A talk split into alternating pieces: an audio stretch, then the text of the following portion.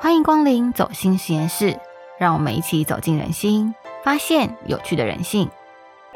嗨，我是吉尔，一个走歪的心理系毕业生。当学生的时候不知道学心理学有什么用，毕业后投入广告行销产业，这几年也创了自己的业，才发现心理学其实很好用，而且真的可以知道别人在想什么呢。如果你也好奇心理学到底有什么用，欢迎加入我的节目，每周和我一起发现有趣的人心与人性。今天的走心实验室主题灵感是来自最近我生活上面发生的事情，因为我最近想要搬家，那就开始到处的找房子看房子，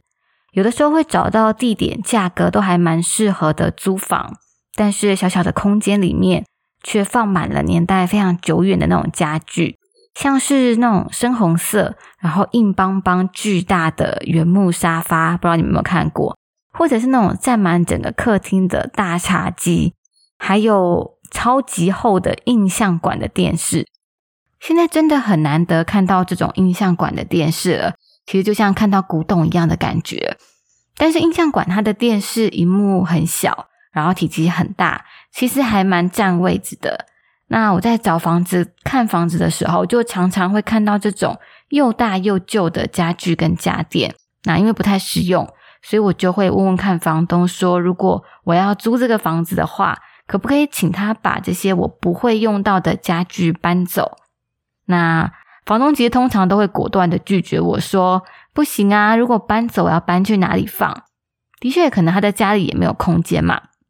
那我就会再问问看说，那可不可以把他们出清，像是送人啊，或是交给垃圾清运，腾出空间来，然后让我也比较好住，我也可以买比较适合的家具。如果之后我要搬走的时候，我的家具可以留下来给新房客，那你也不用再重新买。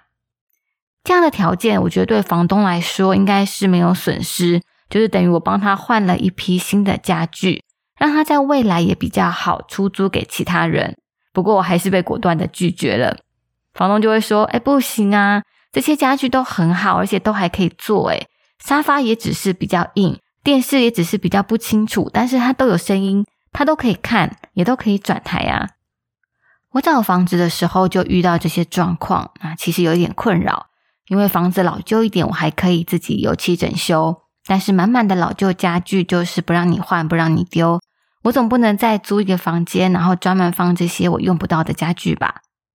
明明是不太堪用的东西，明明房东本人也不住在这里，不会用到这些东西，但是要房东舍弃这些老旧的家具跟家电好像非常的困难。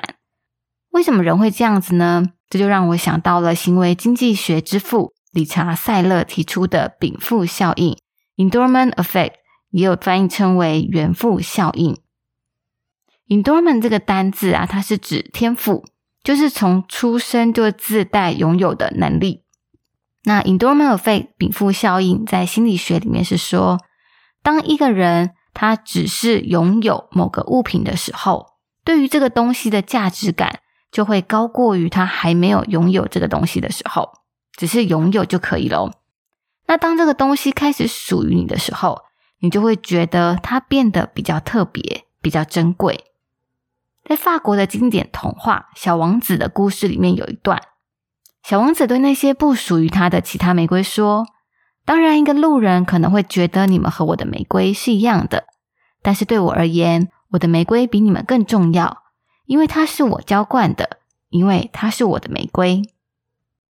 我觉得法国童话里面这个觉得自己的玫瑰最特别的小王子啊，跟我遇到的很珍惜自己老旧家具的房东北北其实是一模一样的。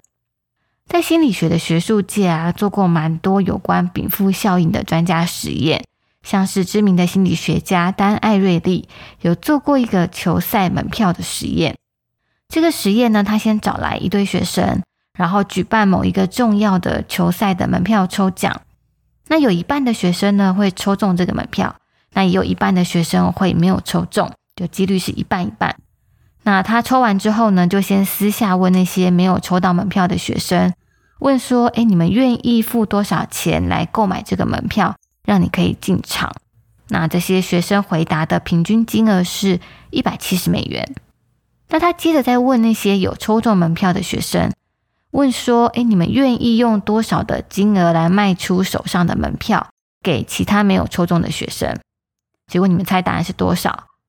答案竟然是前面的十四倍以上，平均要两千四百美元，他们才愿意卖出，放弃这个门票。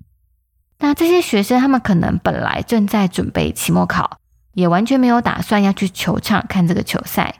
但是因为这个免费的球赛门票抽奖活动，让他们对这个还没有开打的球赛期待程度变得完全不同。有抽到门票的学生就会开始去想象说，这个球赛有多么的刺激，多么精彩，好像可以听到全场的加油声，可以感受到那种热血沸腾的感觉。那让他们对这个球赛的期待感也比进行球赛门票抽奖活动之前更高，更想要参加这场球赛，所以开出了一个超级高的价格，他们才愿意放弃门票，卖出给这些没有抽中门票的同学。还有一个实验是把价格等值的巧克力跟马克杯随机的分配给一群学生，然后再问他们说，你们愿不愿意跟其他人互换分配到的马克杯或者是巧克力？比如说拿到马克杯的他可能会比较想要巧克力，或者是拿到巧克力的他其实比较想要马克杯，因为这是完全随机分配的，所以应该会有人想要换才对。不过实验的结果是所有的人都觉得自己拿到的东西更好，没有人愿意交换。那在这个马克杯跟巧克力的实验之前跟实验之后，心理学家有分别给每一个学生填写偏好的问卷。那在开始实验之前，原本对马克杯跟巧克力没有特别偏好的学生，当他分配到这个东西，开始拥有这个东西之后，就很神奇的突然就变得比较喜欢分配到那个东西了。这就是禀赋效应所说的，当我们拥有某样东西以后，就会从这个新的角度来重新衡量对这个东西的价值感，就会自然的高过于我们还没有拥有它的时候。听完两个不同的心理学实验，回头想想看，我们的生活好像也常常受到禀赋效应影响诶。你会不会家里也总是有一大堆根本用不到却又舍不得丢的东西？除了经济学常说的沉没成本，其实在心理上多少也和禀赋效应有关。那些早就不合身或者是也不适合你的衣服，你还是想要收藏在满炸到不行的衣柜深处，老是想着也许哪一天就有机会会再穿到，觉得它还很有价值而舍不得丢。以前拿的手机、相机，可能现在早就开不了机，电池都坏掉了，但是宁愿收在床底下封存，也没有办法让你放进回收箱里面。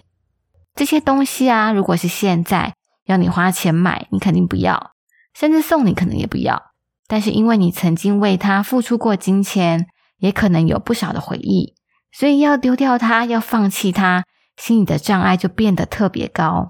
宁愿忍受它占着宝贵的生活空间，也舍不得丢掉你早就已经不再需要的东西。就像我遇到的不愿意丢掉老旧家具，让房子可以顺利出租的房东北北一样。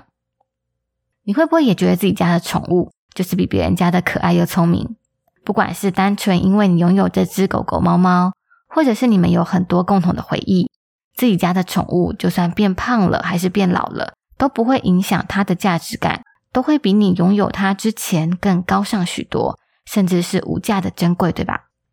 还有你会不会也发现自己或好姐妹跟渣男纠缠越久就越难分手？明明这个人不适合你，但因为你已经在他身上花了很多时间，现在放弃不就输了吗？我亲耳听到好姐妹这么说的时候，我真的很想一把把她敲晕耶。已经亏损这么多还不停损，难道你要跟她耗上一辈子吗？还有禀赋效应也影响不动产的价值评估，尤其在卖房子的屋主身上更明显。他当年辛辛苦苦买到的房子，卖的比邻居多一点，卖的比实价登录高一点，也是刚好而已吧。我们家维护的特别好，我们家采光特别好，还有风水也是好棒棒，真的不应该便宜卖。那些乱出价的人是他们不懂我房子的价值啦。就算是专业的不动产投资客，多少也会有这样的心态。所以大家在买房子的时候，如果一边闲货一边砍价，肯定会让屋主很不开心。如果屋主不缺钱，可能就更不乐意出售给你了。可以对仲介嫌弃无况，让他去婉转客观的跟屋主沟通，但是对于屋主本人，嫌货砍价这招不一定有效。毕竟对屋主来说，他的房子就像是你们家的宠物一样，是非常宝贝、非常有价值的。この番組は棉豆腐 IKEA 没有 sponsor 播出。提到这两个品牌啊，是因为下面终于要说到本集的重点了，就是企业经常会利用心理学的禀赋效应来做行销跟销售。像是经常在 Podcaster 干爹名单中出没的棉豆腐。棉豆腐的官网里面呢，有特别 highlight 提到说，它提供一百碗的免费试睡。如果你不满意，就会由棉豆腐专人回收，全额退费。这样子贴心的服务啊，就是要让消费者可以很容易的就把床垫带回家试用试睡。但是，只要消费者一把商品带回家，一开始拥有这个商品以后，神奇的心理效应化学变化就发生了。通常这个商品只要没有什么大问题，消费者对它的价值感受就会随着拥有的时间日益增加，使用期越长，要放弃这个商品的心理门槛就更高，退货也就越少。当然商品要有一定的品质，不是说假货烂货都 OK 哦。还有我都念 IKEA 的 IKEA， 他们更是善用禀赋效应的高手。在 IKEA 买家具，消费者需要亲自搬货、亲自组装，不只是花钱购买这个家具，他还投入大量的时间跟力气，要先汗流浃背的把它们搬回家，然后再一一的组装零件、拴上螺丝。有这个亲力亲为的过程，这些你亲手组装的家具们，它对你的价值感就会更高于一般同样价格可以直接买来的家具，也因此有一个叫做 IKEA 效应 IKEA Effect 这个专有名词来形容这个独特的销售心理现象。而且不只是已经拥有的东西会产生禀赋效应，那些还尚未拥有但是垂手可得就近在眼前的东西，同样有禀赋效应存在。 IKEA 的卖场跟传统家具店不一样，它不只是让你试坐沙发，还打造各种设计风格的家居空间。除了让消费者可以参考整体空间的规划设计，还要让大家身临其境的想象住在这个家里面的感觉。当你开始想象你拥有这些家具，在使用这些家具很舒适很chill的生活，就会增加你想要购买这些家具的渴望，就像是前面实验中抽到球赛门票的同学们一样。听完是不是觉得我们在不知不觉间都中了这些企业品牌们的招呢？心理学在行销跟销售上的应用其实非常多，非常好玩。如果喜欢我的节目，请帮我分享给你的朋友，让更多人认识这个新的 Podcast 频道。如果你对节目有任何的建议，欢迎你留言让我知道，也非常欢迎你订阅我的节目，我会在每周日上架最新的节目内容。走心实验室，我们下个礼拜耳朵里见，拜拜。